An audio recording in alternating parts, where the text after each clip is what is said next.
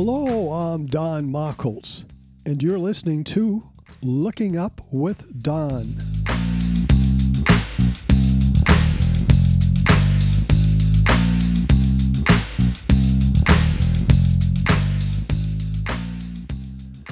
This is the Looking Up with Don podcast, episode number 108 for the week of January 26, 2022. The related website for this podcast is donmachholz.com. That is spelled D O N M A C H H O L Z dot com, two H's. What's up in the sky this week? As our week begins on Wednesday, January 26, the moon will be a crescent in the morning sky. It will be rising a couple hours after midnight. The moon passes south of the planet Mars on January 29th. The moon will be new on February 1st at 0545 Universal Time. Those wanting to see the thin crescent moon in the morning sky before new moon, perhaps January 30th or 31st, those of you living in the southern hemisphere are favored as the moon will be south of the sun before sunrise. And those wanting to see the thin crescent moon in the evening sky after February 1st will, will again find it south of the sun after sunset. So again, the southern hemisphere is favored. By next Tuesday, February 1st, the moon will be a thin crescent in the evening sky. You probably will not be able to see it. On Wednesday, February 2nd, the moon passes south of the planet Jupiter. The planet Venus is now in the morning sky, big and bright.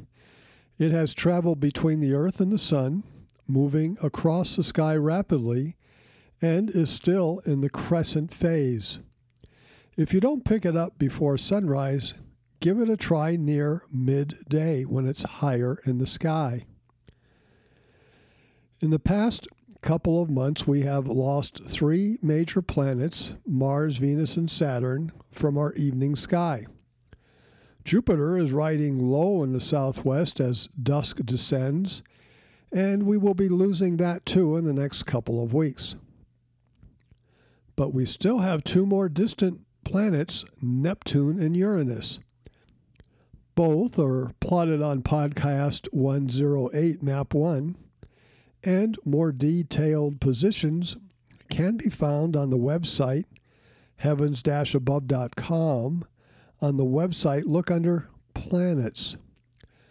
Neptune is only 15 degrees east of Jupiter, so we will lose that one in about a month.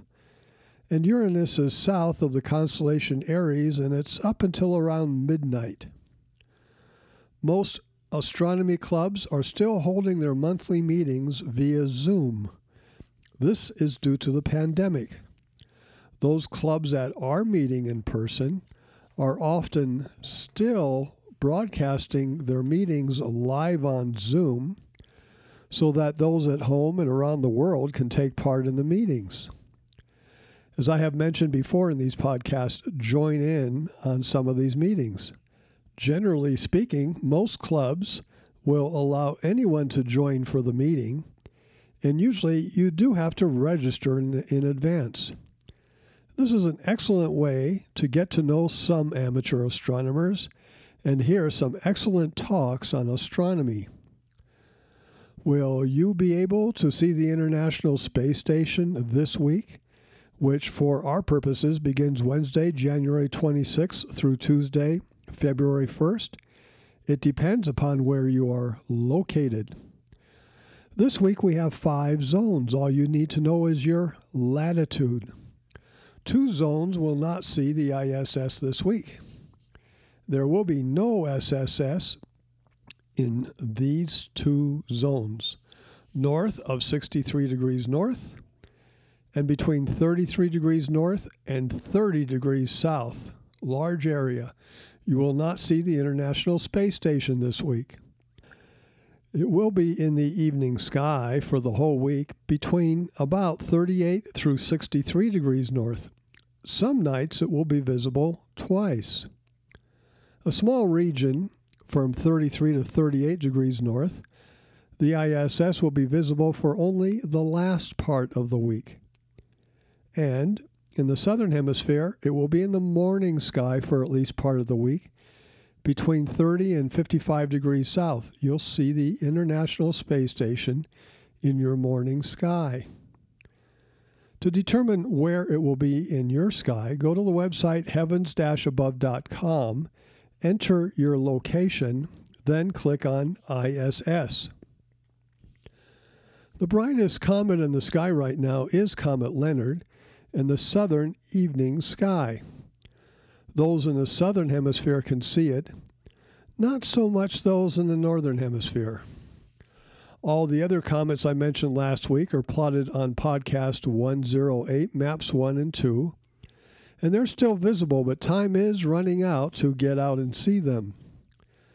To get the most accurate and up to date positions for these comets, go to the website heavens above.com and click on Comets. There you will find the position and maps for each comet. Our featured object this week is none other than M 45.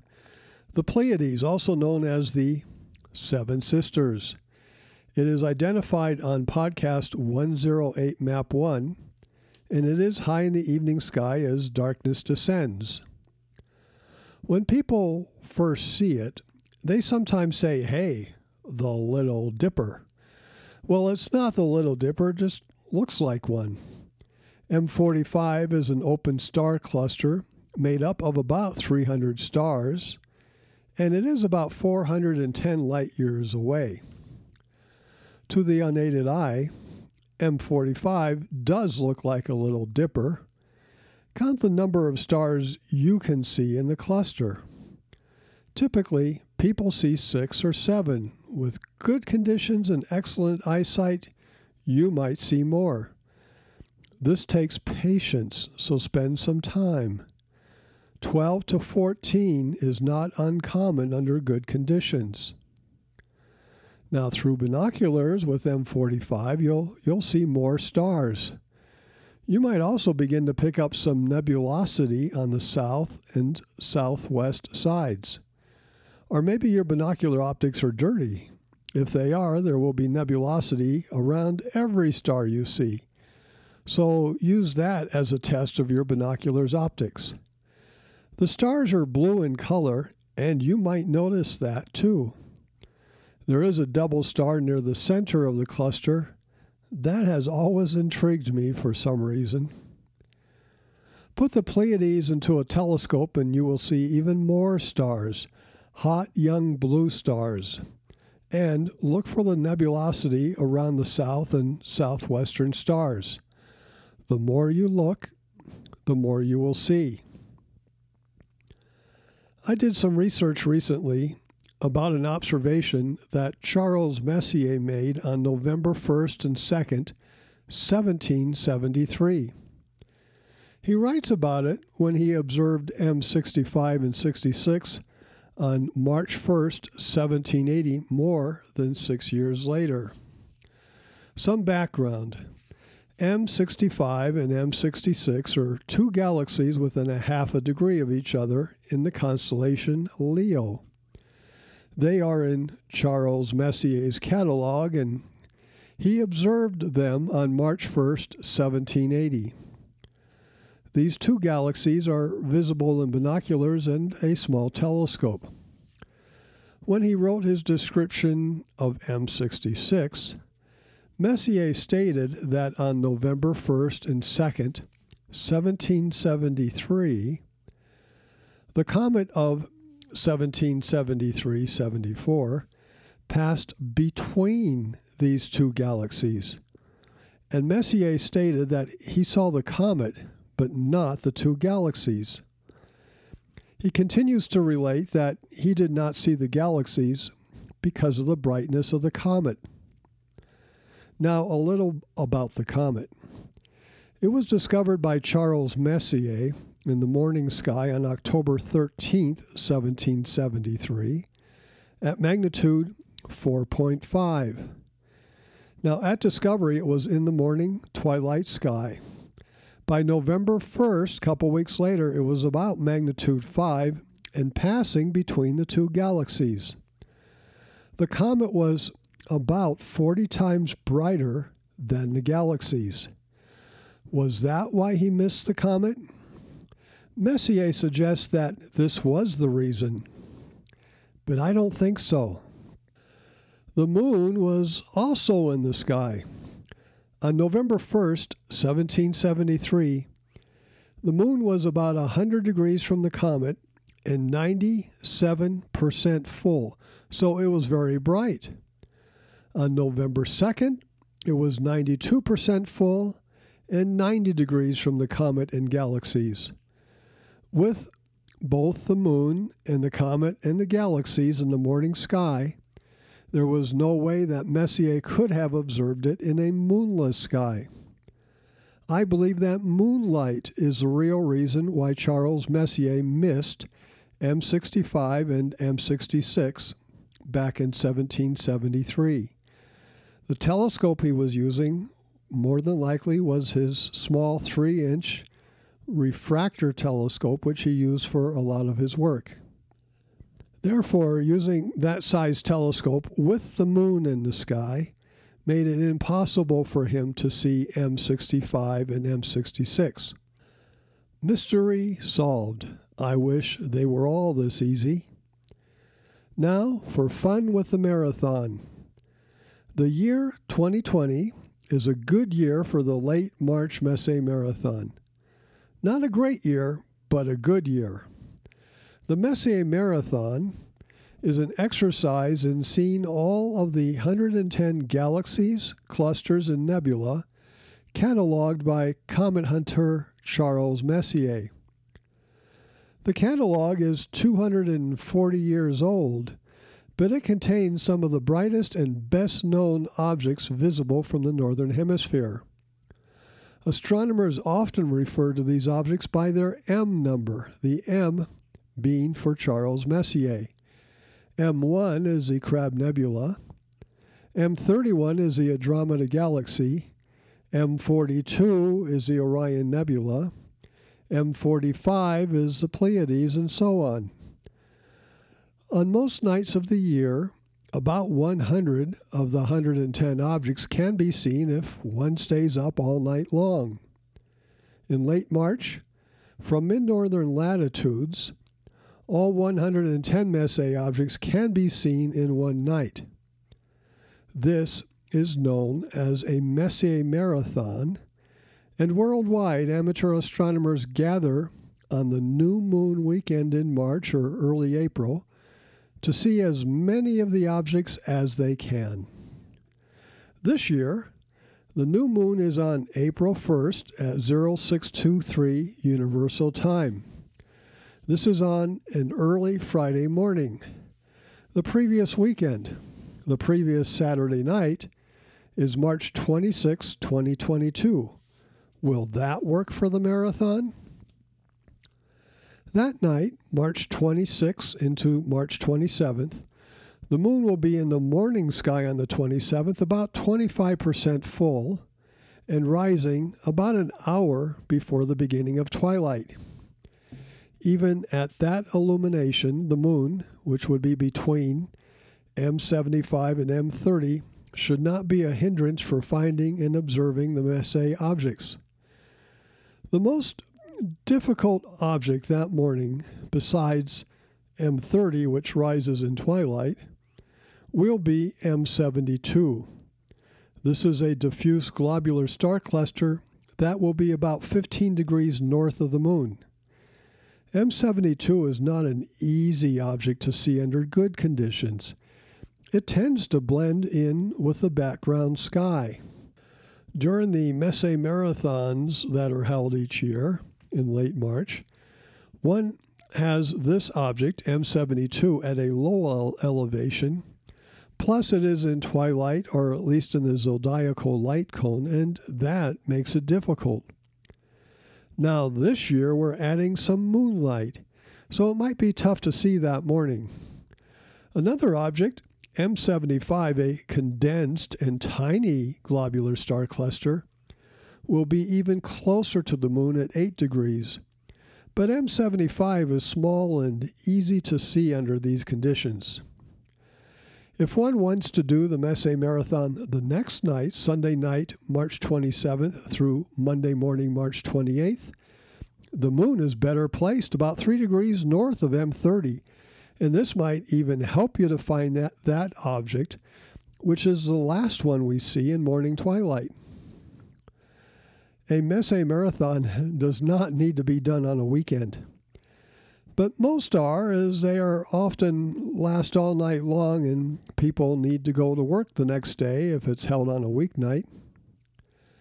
Of the 50 Messier marathons that I have completed, about half have been on weeknights, and I usually do those by myself.